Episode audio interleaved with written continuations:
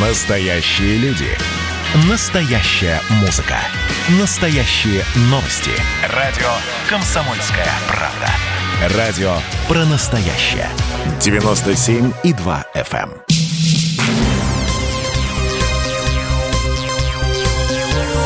Темы дня.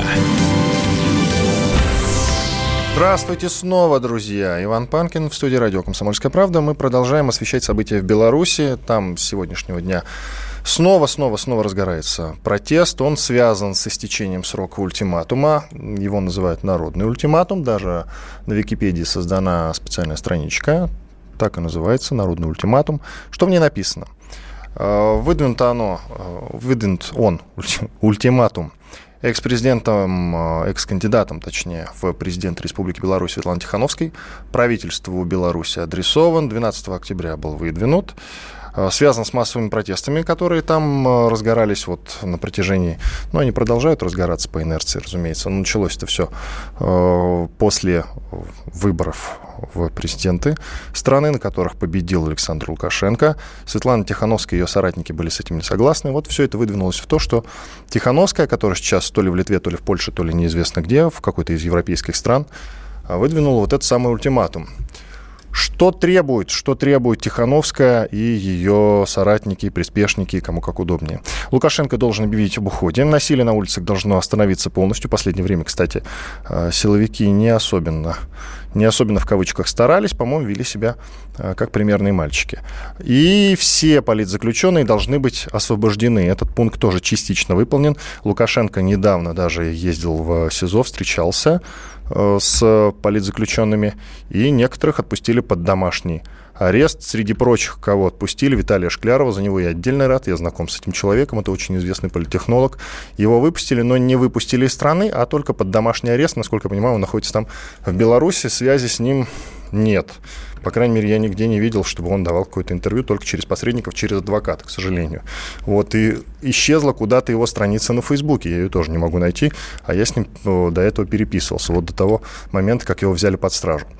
На связи с нами Максим Виллисов, директор Центра изучения кризисного общества. Здравствуйте, Максим Владимирович. Здравствуйте. И Николай Александров, журналист, редактор сайта «Брестский курьер». Ну вот очень интересно, человек живет в Беларуси, очень интересно, конечно, послушать его мнение. Николай Алексеевич, здравствуйте. Э, здравствуйте, приветствую. Вот, э, сразу к вам вопрос, так как вы там находитесь, э, считай, в центре событий, э, хоть и в Бресте, а не в Минске, основные, конечно, основные действия происходят там. Э, но вот что вы можете сказать по поводу того, что происходит рядом с вами? Много людей на улицах? Вообще не есть? И как ведут себя силовики, те самые?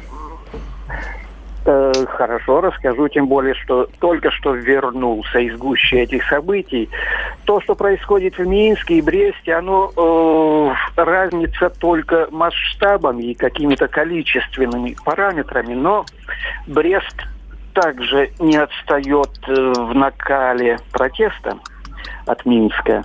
Здесь сегодня таким центром протеста стала пешеходная улица Советская. Ранее эти вот протесты как-то шли растекались по улицам, а сегодня несколько сотен людей, ну я сам не считал, но я прошелся и довольно массово все это происходило, без каких-то флагов, без плакатов, просто люди скандировали свои лозунги, аплодировали, и ощущалось их такое настроение. Теперь по задержаниям. Задержания были еще до начала как бы вот такого стихийного митинга. И э, знаю некоторых людей, которые были еще задержаны в самом начале. Потом сам я подошел на перекресток улицы Советской и Машерова. Машерова это главный проспект. И наблюдал, как задерживали людей. При мне из рядом расположенного отделения милиции выбежала группа большая, довольно-таки человек 30 ОМОНовцев в своих костюмах, в балаклавах и помчались к голове колонны, которая придвигалась к проспекту Машерова. Затем повели задержанных. Э, ну, в основном, ну, был один совсем юный человек, другие постарше приближается это к среднему возрасту. Кого-то вели прямо как смертника, наклонив голову до колен, кого-то так спокойненько под руки, но быстро, шустро прошли они мимо меня. провели, и там была выстроена э, цепочка милиции. И к ним вдруг подбежала молодая женщина с коляской, хотя ребенка, рыдая, моего мужа повели. Мы только что вот просто из магазина вышли, а его взяли, загребли. Ее не пропустили, конечно, сочувствующих нашлось немало людей, которые стали успокаивать эту женщину, сказали, что э, все равно вас не пропустят. Рядом стоящая со мной женщина сказала, мою сестру 63-летнюю в Минске не так давно вышла из магазина с сумками в двух руках и попала не в то место, не в то время оказалась э, в автозаке, потом суд 13 суток и еще до сих пор сидит. Вот так вот утешали эту бедную женщину, говоря о том, что вряд ли так просто получится освободить мужа. Спасибо, Николай ну, Алексеевич, вот давайте... Это как бы живая такая картинка. Угу. Спасибо большое. Давайте, чтобы чередовать, давайте послушаем мнение Максима Виллисова. Максим Владимирович, вам вопрос по поводу перспектив, перспектив у этого народного ультиматума, хотя многие не согласны с тем, что его надо называть народным, скорее оппозиционный ультиматум. Вот вы, кстати, какую формулировку предпочитаете? Ну, я бы тоже не, не согласился говорить о народном, а, хотя в данном случае, а, конечно, есть попытка одной из сторон присвоить себе, а, значит, э, это слово – ну, хотя бы хорошо, что есть э, хоть какие-то спикеры, от которых можно слышать, э, значит, более-менее систематизированные требования. Я имею в виду спикеры относительно протеста и, ну, ну как бы неофициальной стороны. Но Светлана Тихановская взяла на себя эту функцию, на мой взгляд, весьма смело объявив об этом э, ультиматуме, потому что, в принципе, ну вот э, по истечении срока этого ультиматума она должна э, доказать свою политическую субъектность. То есть, собственно, как бы выполнить те обещания, которые она озвучила в случае, если Лукашенко, в свою очередь, не выполнит требования ультиматума. Ну, в данном случае нам остается только смотреть, насколько ее вот как бы прозорливость как политика, так скажем, э, совпадает э, с ожиданиями, возможностями и устремлениями народа. Вот я Поэтому... вас и спросил да. про перспективу, то, что про прозорливость, прозорливость это понятно, есть она или нет. На мой взгляд, ее нет. Прозорливости, потому что Тихановская никакой политик, и она уступает даже своим соратницам, той же Ковальковой. Э, хотя нет, Колесниковой, извините, Коваль... не Ковальковой, Колесниковой, Марии Колесниковой. Вот. Та-та как-то более убедительно, что ли. Так вот, про перспективы. Что будет завтра, вопрос к вам. Но я не обладаю в данном случае возможностями настолько хорошо это все прогнозировать, тем более, что, ну, по сути, мы имеем дело с таким децентрализованным сетевым э, протестом, и э, с профессиональной точки зрения интересно просто, э, что получится и что нет. В данном случае э, интересно будет прям посмотреть, ну, сейчас уже в сети есть, да, какие-то рапорты о том, кто, какие там заводы, какие, значит, группы людей готовы в данном случае поддержать и забастовку, и продолжение протестных акций. А, пока что вопросов очень много. Я с, вашей оценкой Светланы Тихановской согласен. В принципе, как она и сама изначально заявляла, она не является там политиком каким-то профессиональным, вообще не хотела этим заниматься вроде бы как, да. И сейчас понятно, что этот политик не самостоятельный. Я, в принципе, постоянно повторяю. А, вопрос, вот кто за ней стоит, э, ответы на него можно будет получить как раз э, с начала реализации ультиматума, если это произойдет, и если, э, то есть ключевой вопрос, на мой взгляд, следующий. Реальной властью в Беларуси обладает, ну, условно, Лукашенко и вот те люди, которые там составляют режим, команду, там, как угодно можно называть. Плюс есть внешние игроки любой переворот, любое изменение ситуации может случиться только при, так скажем, при наличии инсайдеров, да, то есть э, людей, которые представляют э, там, э, текущую там политико-административную элиту э, и готовы сыграть там вместе там с какими-то внешними игроками э, на изменение ситуации. Э, вот если мы увидим признаки того, что ну, есть такие люди, то тогда ситуация вполне возможно будет как-то меняться. Если не увидим, то то нет. То не увидим. Просто демагогия, да. Э, предлагаю спросить как раз мнение господина Александрова. Николай Алексеевич, самостоятельный ли политик, вот задаемся этим вопросом, самостоятельный ли политик Светлана Тихановская, и стоит ли за ней кто-то, как вы считаете? Ну, наверное, все-таки немножко скажу народный ультиматум или оппозиционный ультиматум. А, вам тоже интересно, да? Он, ну, конечно, давайте. Да, изначально он, конечно, оппозиционный, поскольку от э, той группы людей, которые вокруг Тихановской, ну и Координационного совета. Насколько он поддержан народом, ну, это уже как бы вопрос, который можно сегодня наблюдать и анализировать. И насколько это все выли, выльется в реальный ультиматум действий завтра, в понедельник, предприятиями и так далее. Если предприятие забастует, тогда это будет народный ультиматум. Ну, завтра Если определимся. Нет, У нас осталось 30 секунд. Просто коротко скажите, вы э, согласны с этим мнением, что за ней, за Тихановской кто-то стоит, что она не самостоятельный политик или нет? Э, я думаю, что, конечно, есть какое-то влияние. Насколько оно существенно и насколько команда Тихановская, не она одна, команда. Там и Латушка, и другие, и другие, и другие, насколько они самостоятельны в принятии своих решений. Я все-таки думаю, что здесь нет прямого такого кукловодства. Все, спасибо большое. Нам нужно прерваться. Да. Николай Алексеевич, нужно прерваться, у нас перерыв. Николай Александров, журналист, редактор сайта «Брестский курьер». И на связи с нами также Максим Виллисов, директор Центра изучения кризисного общества. Продолжим через пару минут. Оставайтесь с нами здесь, на радио «Комсомольская правда». Две минуты и возвращаемся в эфир. Темы дня. Георгий Бофт. Политолог, журналист, магистр Колумбийского университета, обладатель премии «Золотое перо России» и ведущий радио «Комсомольская правда». Авторскую программу Георгия Георгиевича «Бофт знает». Слушайте каждый четверг в 17.00 по московскому времени. А что такое деньги по сравнению с большой геополитикой? Мы денег тут не считаем. Темы дня. Иван Панкин в студии радио «Комсомольская правда». На связи со мной по Зуму Максим Велесов, директор Центра изучения кризисного общества. Мы попрощались с Николаем Александровым, журналистом, редактором сайта «Брестский курьер». Максим Владимирович, слышно меня хорошо?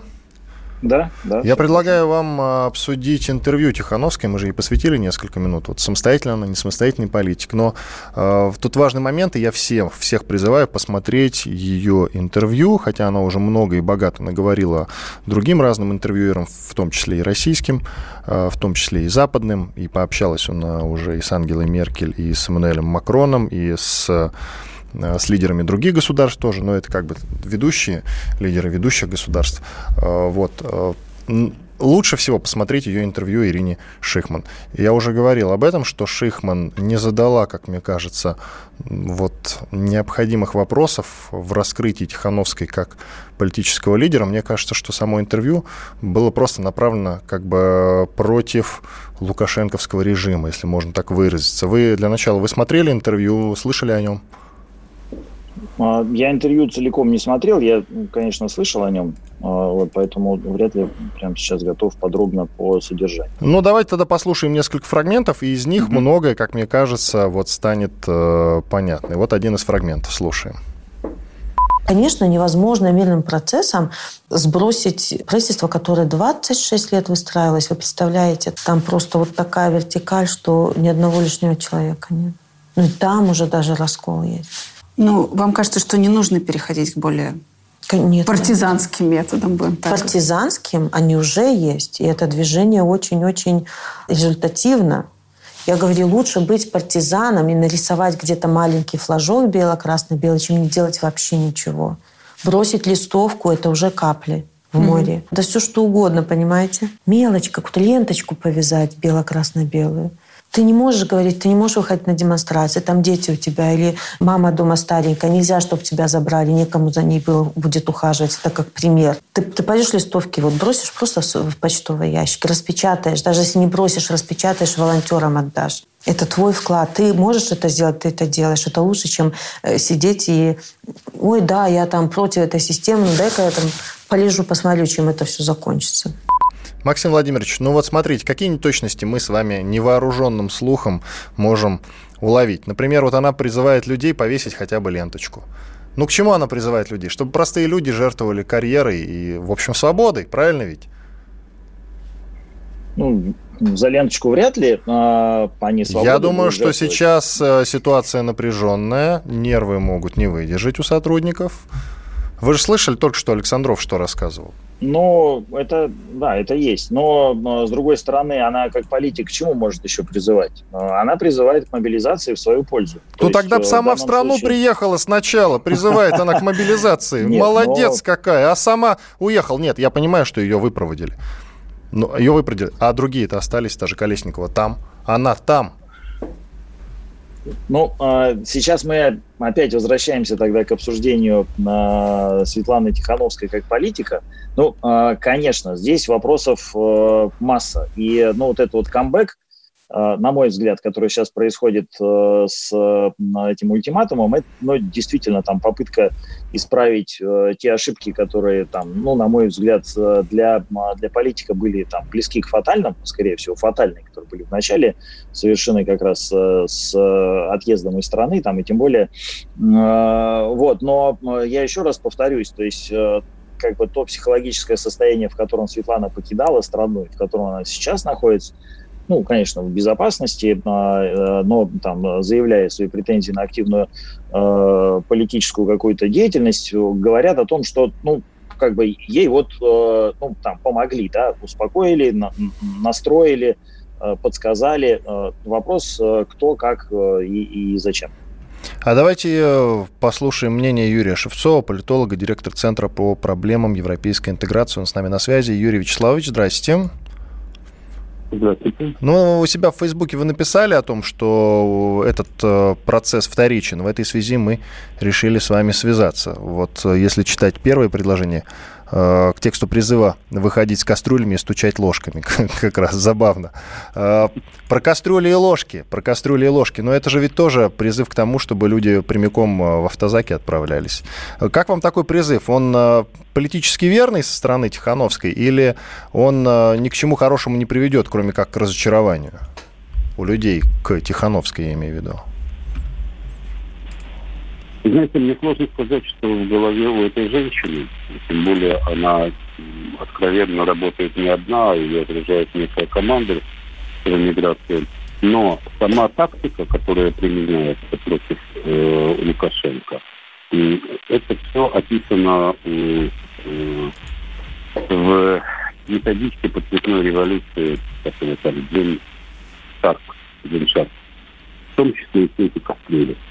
И как бы нас не пытались какие-то люди в оппозиционной среде сказать что-то новое, как-то импровизировать, реально им спускаются как бы методы, лозунги, те, которые уже давно отработаны в разных странах. Есть никакой импровизации я не вижу в нашем процессе. Юрий Вячеславович, такой вопрос. Очень плохая связь с вами, ну, вероятно, работают заглушки. В каком городе вы находитесь э, прямо сейчас, там, в Беларуси, скажите? И атмосфера какая? Витает ли вот этот вот э, революционный дух в воздухе или нет? Я в Минске. Э, здесь в основном город спокоен. Есть некоторое количество активистов, которые стали ходить на эти акции регулярно. Вот примерно эти активисты и выходят. А так я никак не ощущаю на себе эти Спасибо вам большое. К сожалению, не можем продолжить с вами разговор. Очень плохо вас слышно, некие помехи. Ну, понятно, с чем они связаны. Интернет тоже там работает с перебоями. На связи с нами был Юрий Шевцов, политолог, директор Центра по проблемам европейской интеграции. Ну, возвращаемся тогда к разговору с Максимом Виллисовым. Я напомню, директором Центра изучения кризисного общества. Максим Владимирович, да? Вы это меня слышите? У нас, да, мне, да, да, честно да, слово, да, у меня ощущение, что и до России да. тоже как-то дошли э, вот нет, эти вот нет, э, заглушки. Тоже как-то глушит и интернет у нас здесь. У меня сегодня целый день LTE не работал, на самом деле, на телефоне. И я поэтому призадумался, а вдруг? А вдруг? Э, момент, знаете, какой мне интересен? Что касается того, того вот силовики, они И могут ли силовики, как многие говорят, хотя это, конечно, чистая конспирология, как мне кажется, но, тем не менее, вот взгляды разделяются, могут ли силовики каким-то образом иметь отношение к России? Потому что, ну, много говорят о том, что это не местные силовики, они на такое не способны. Силовики, ну вы имеете в виду, что там... Э, ОМОНовцы, те на, самые, на улице, те самые ОМОНовцы, улицах, да, ага. которые больно бьют людей.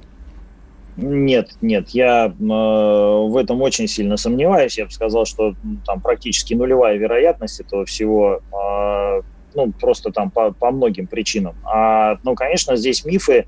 Вот, кстати, очень интересно, это очень важный э, миф, и интересно, кто его запускает. Потому что, в принципе, ну, как бы, что бы ни говорили по поводу, значит, нейтральности этих протестов по отношению к России, ну, их никак нельзя назвать нейтральными. Они, а, в принципе, даже там от символики, заканчивая просто и некоторой риторикой, они, конечно, а, имеют антироссийскую направленность, пока не прямую, пока через вот связь там с Лукашенко там и прочее, но вот, вот такие пробросы, они, в принципе, конечно, характерны вообще, в принципе, должно у людей сложиться такое ощущение, что вот белорусы, там, которые настоящие, да, не те, которые а, по-русски говорят, а те, которые по-белорусски и а, соответствующей символикой, они вот такие а, мирные, культурные, цивилизованные европейцы, а все остальное варварское, которое есть в этой стране, оно вот от России пришло и туда же должно и уйти. Ну, это, а... извините, я немного там за рамки вышел, может, вопроса. Нет, нет, не вышли, потому я просто хотел вам напомнить, что вот этот слух изначально запустила Светлана Алексеевич, Нобелевский лауреат целый. А, а ей ну, сказал какой-то да. какой белорусский депутат, ну, уже не действующий, угу. а бывший. Вот, он сказал, что угу. по его инсайду, внимание, по его инсайду, а, эти самые, самые силовики вот эти были завезены специально из России, потому что белорус цитата от Алексеевич, настоящий белорус не может бить так своего соотечественника. Угу. Ну вот э, здесь, знаете, я тоже аналогию проведу. Цитата от Александра Григорьевича э, Лукашенко. Да? Кто такой белорус? Это русский со знаком качества.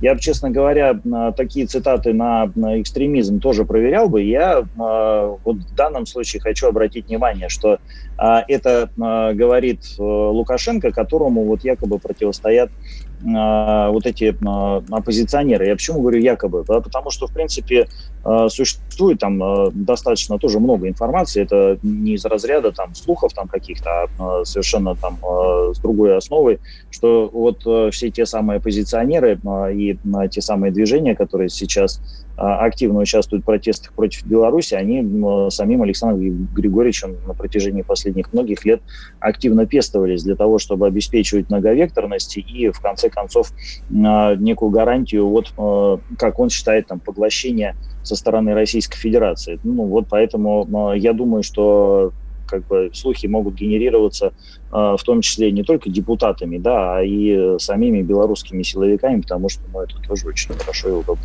Телеграм-канал Нехта, главный рупор белорусского протеста, был признан экстремистским, не только он, а даже его логотип, как известно. То есть даже постить в своих соцсетях видео от Нехты нельзя. И если этот шаг я считаю логичным и понятным, то проверять на экстремизм слова условно Алексеевич, мне кажется, это уже перебор. Она, по-моему, и так уехала в Германию, насколько я понимаю, был такой, был такой момент. Продолжим говорить об этом после небольшого четырехминутного перерыва в студии радио «Комсомольская правда». Иван Панкин, на связи со мной Максим Виллисов, директор Центра изучения кризисного общества. Темы дня.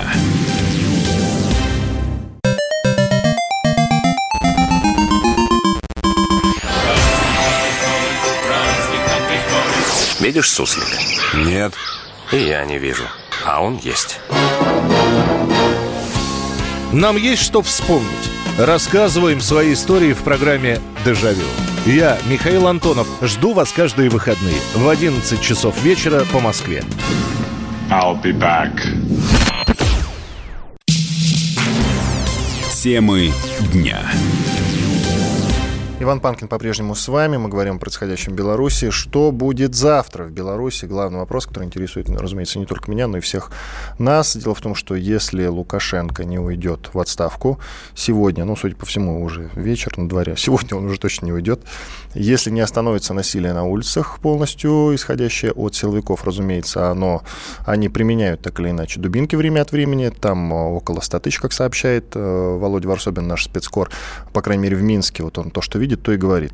100 тысяч было буквально час назад, сейчас люди потихоньку рассасываются, но, возможно, как это уже было не раз, к вечеру активизируются, никто не знает. А также, если не будут а, отпущены все политзаключенные, частично это требование было выполнено, Лукашенко ездил в СИЗО, общался с политзаключенными, и некоторых действительно отпустил, правда, некоторых отпустил не совсем, а под домашний арест, но и оставил на территории Белоруссии, Хотя, вот, например, Виталий Шкляров, известный политехнолог, его было бы логично отпустить домой в Освояси. Но нет, оставил вот там.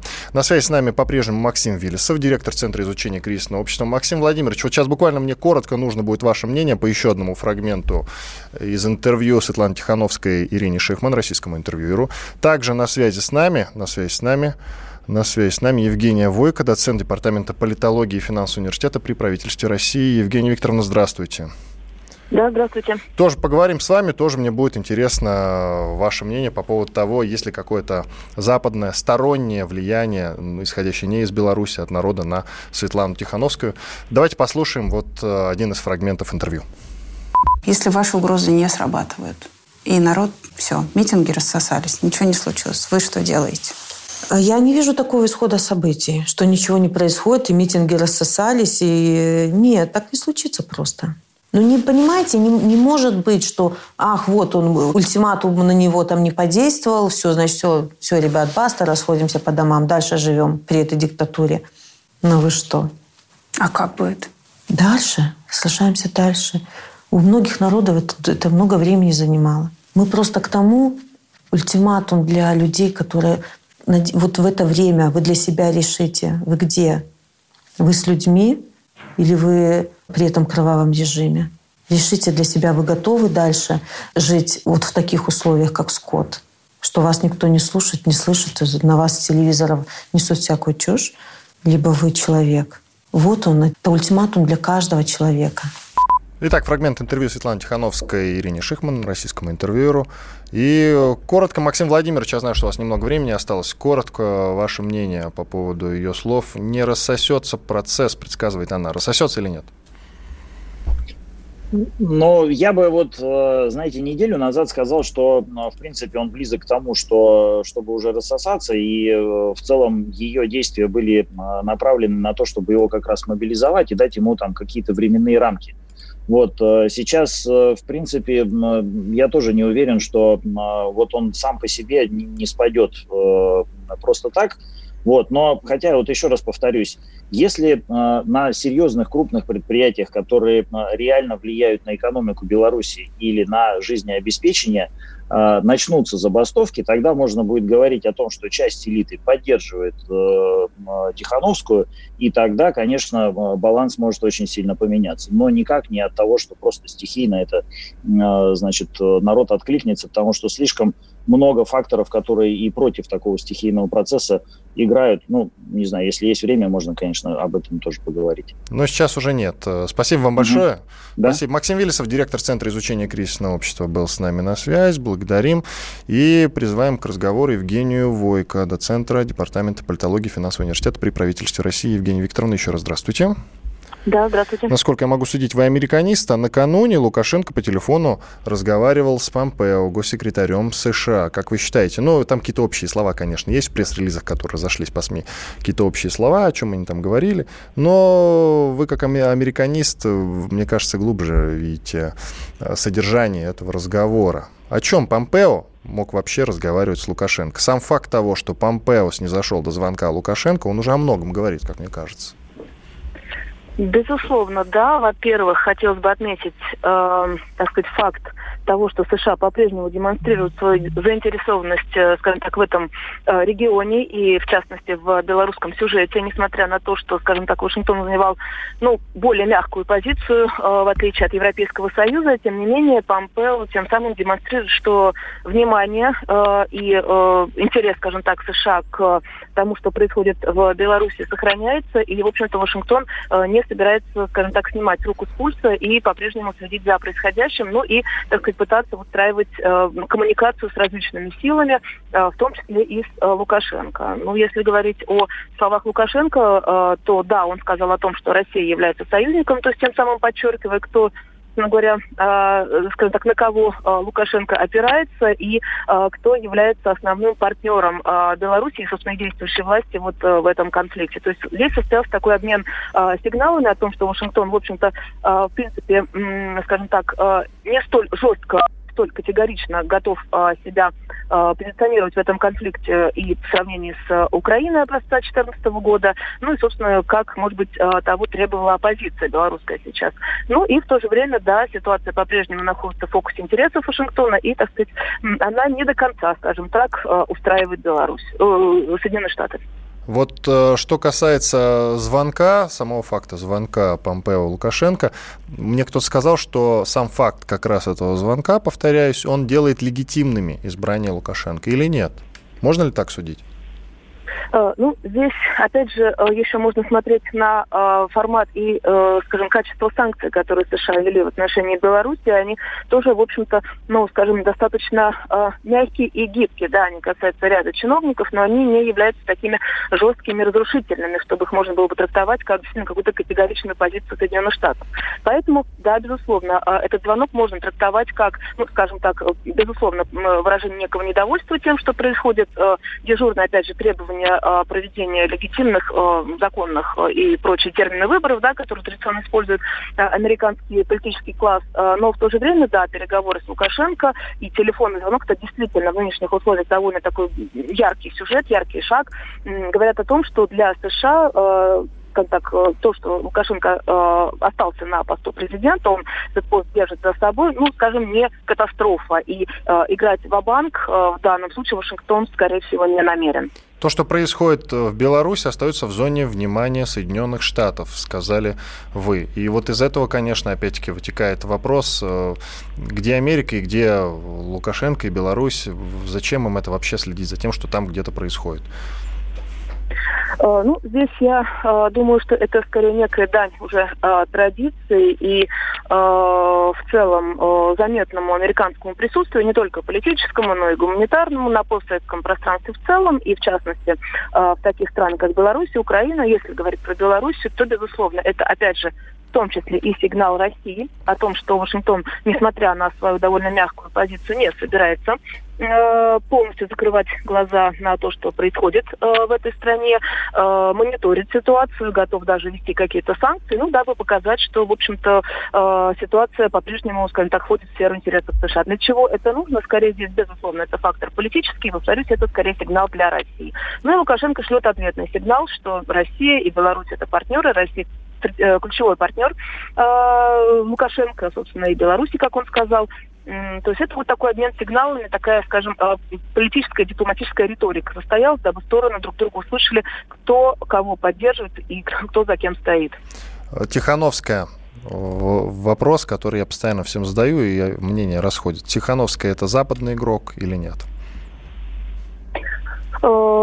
Да, себя она так а, позиционирует как игрок а, западный. Другое дело, что те а, методы, которые она использует, и ее заявление, собственно, вот даже то интервью, которое она сейчас, которое сейчас вы приводили, говорит о том, что либо она не до конца, собственно говоря, понимает, что она, собственно, делает, и свято верит то, что вот те методы, которые используются э, ее ее сторонниками, они сильно сработают, э, либо же это, так сказать, э, человек, который вот, э, которому даны инструкции работать именно в таком качестве и не докручивать ситуацию, не доводить ее до какого-то жесткого сценария. То есть э, в данном случае я бы не сказала о том, что э, Тихановская это абсолютно креатура, э, скажем, действующей власти, да, безусловно, так сказать, э, у нее количество ее сторонников, оно, в общем-то, э, растет, и уже вокруг нее создается такой информационный определенный фон э, лидера оппозиции и женщины, да, вот этот вот образ тоже обыгрывается. Э, но в то же время, повторюсь, те инструменты, которыми она пользуется, они, в общем, уже сколько, два месяца, да, пока, так сказать, не привели каким-то позитивным для оппозиции результатом. Поэтому здесь вопрос, скажем, в ее профессионализме, в ее лидерских качествах и в том числе в, тем, э, в тех э, указаниях, может быть, которые ей даются или тех советах, которые ей даются в том числе извне. А можно ли сказать, что это жирный минус Госдепа, потому что, ну, явно не доработали, если а, Тихановская это их креатура, потому что можно вспомнить годичные давности, там плюс-минус чуть больше, чуть меньше, события в Венесуэле, как когда все страны, начиная с США, признали вот этого оппозиционера Гуайдо, по фамилии Гуайдо, президентом Венесуэлы, легитимным, хотя, хотя там, я не знаю, почему они так решили, но они, они, они все так дружно решили. Но Мадуро по-прежнему здравствует и э, остается лидером государства. Недоработка же, явно, ничему не научились. Минута у э, нас. Ну, безусловно. Да, безусловно, это так. Э, здесь э, ставки э, разные. Все-таки Венесуэла – это страна, которая, скажем так, более интересна для Соединенных Штатов, чем Белоруссия. Поэтому я думаю, что здесь либо действительно кадровая политика, скажем так, оказалась несовершенна, и были совершены определенные промахи, в том числе в этом вопросе, либо просто это действительно такой не слишком высокий интерес, не слишком высокие ставки в отношении Тихановской, тем более, что предыдущие последние годы, скажем так, показывали, и Вашингтон всячески подчеркивал, что что готов работать и с действующим президентом. Лукашенко, в принципе, не видит здесь, повторюсь, для себя какой-то катастрофы. Спасибо большое. Оставайтесь, пожалуйста, на связи. В следующей части она небольшая. Продолжим с вами разговор. Евгения Войко, доцент Департамента политологии и финансового университета при правительстве России с нами на связи. Делаем небольшой перерыв, отдыхаем, после этого продолжим. Темы дня. А вот о чем люди хотят поговорить, пусть они вам расскажут, о чем они хотят поговорить. Здравствуйте, товарищи! Страна служит! Вот я смотрю на историю всегда в ретроспективе. Было, стало. Существует человек, который поставил перед собой цель, да, и сделал то, что сегодня обсуждает весь мир. Комсомольская правда. Это радио. Темы дня. Иван Панкин по-прежнему в студии радио «Комсомольская правда». Мы обсуждаем события в Беларуси. Сегодня вот 25 число. И сегодня ультиматум, который Тихановская выдвинула белорусским властям, срок его истек. Состоит он, я напоминаю, из трех требований этот ультиматум. Э, уход Лукашенко – это первый пункт. Э, силовики должны перейти на сторону народа, даже не просто прекратить насилие, скажем так, а именно перейти на сторону народа. И все политзаключенные должны быть освобождены. Ну, тут даже не знаю, что добавить, потому что, ну, вроде как с ними-то проще всего получается. Что касается насилия от силовиков, самые разные сообщения сейчас появляются и в телеграм-каналах, и на разных э, информационных порталах. Около 10 светошумовых гранат взорвано сейчас в Минске. Эту информацию мы будем всячески проверять, проверим в 19 часов, когда сделаем наш очередной традиционный звонок Владимиру Варсобину, политическому обозревателю «Комсомольской правды», который сейчас находится, э, который сейчас находится в Минске. Тут важно, правда, сразу добавить, что в милиции подтверждают применение спецсредств. Такие дела. Тем интереснее будет поговорить с Владимиром Варсобиным. Сейчас я возвращаюсь э, к разговору с Евгенией Войко, доцентом Департамента политологии и финансового университета при правительстве России. Евгения Викторовна. Да-да. Давайте представим себе такое альтернативное развитие событий, потому что мы же не знаем, есть ли какое-то вмешательство извне. Мы можем только предполагать, но вот предположим, что оно, во-первых, есть, оно исходит от США, а просто есть разные данные и мнения на этот счет. То от Польши, то от Прибалтики, ну, там разные мнения. Исходит от США, э, и вот сейчас этот протест побеждает. Э, заживут ли белорусы, как вы считаете? Американцы это все ну, инициировали, и мы вспоминаем сразу опыт других стран, в которых побеждали в результате цветных революций. Ну и вот э, что будет происходить? Ну, если так фантазировать, да, хотя, конечно, сюжет этот ближайший, по крайней мере, перспективе маловероятен, но, тем не менее, э, собственно говоря, э, на кону э, не только политические требования, но и э, косвенно здесь видны и определенные экономические ожидания. Это в том числе проведение приватизации, ну и, в принципе, скажем так, э, э, движение Беларуси в сторону вот большей капитализации по капиталистическим рельсам, да, отхода от той системы, которая сегодня есть, экономическая в стране. И, безусловно, так сказать, э, где она быстро реализуется, мало таких историй успеха можно привести. И если э, в данном случае вернуться вот э, к тем требованиям, отставка Лукашенко, это, так сказать, переформатирование системы, э, поворот, э, поддержка э, народа силовиками, то, ну, здесь, конечно, на ум э, прежде всего приходит украинский сюжет, да, где вроде как вот э, все это э, мы видели э, в 2014 году, но это не привело к какой-то политической стабилизации, наоборот, состоялось, э, в общем-то, территориальный распад, э, Украина лишилась ряда территорий, общественного консенсуса так и нет, его не было ни в 2014-2015 году, ни сегодня, когда уже сменился президент Порошенко, так сказать, ему на смену пришел новый политический руководитель. Поэтому вот такие изменения, они, в общем-то, маловероятны и редко где бывают успешными, тем более если брать постсоветское пространство, э, где э, действительно была серия цветных революций, в результате которых, в общем-то, о каком-то экономическом э, буме, взрыве и о какой-то политической стабилизации, политическом прогрессе тоже, в общем-то, говорить не приходится. Наоборот, очень часто мы наблюдали серьезный экономический регресс, усиливающееся противостояние политических элит, и более того, в отдельных странах революции даже менялись.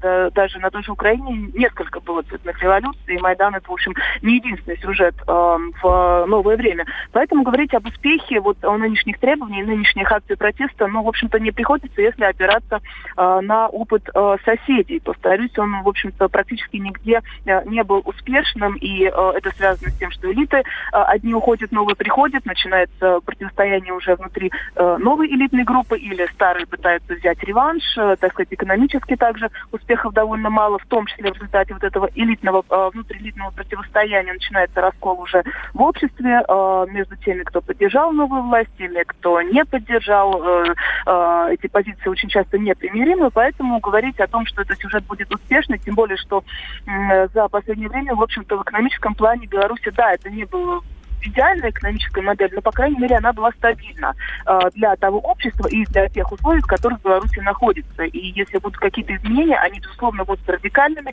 они, безусловно, будут довольно э, жесткими и, к сожалению, очень болезненными для общества, для всей системы. Поэтому, повторюсь, здесь об успехе, ну, в общем-то, говорить практически не приходится, нет оснований. Вот вы привели в пример Украину. Спасибо вам за этот пример, потому что есть повод сказать о том, что американцы-то тогда действовали в открытую, совершенно в открытую. Мы помним, что очень много известных американских политических лидеров присутствовали тогда в дни э, революции на Майдане. Мы это прекрасно все помним. То есть, в принципе, это такая была открытая борьба с режимом и с Россией в том числе, совершенно открытая. Но мы больше таких примеров, по крайней мере, на постсоветском пространстве, вроде бы не наблюдаем в Белоруссии в том числе. Ну, наблюдали в Ливии, понятно, там с французским участием, правда, в основном. Но, тем не менее, да, вот на постсоветском пространстве я что-то не припомню. А если американцы действительно как-то курируют, как-то заинтересованы в этом протесте, как это было в, на Украине, то почему они сейчас тихушничают? Америка не та страна, которая может э, чего-то бояться, стесняться, ведь...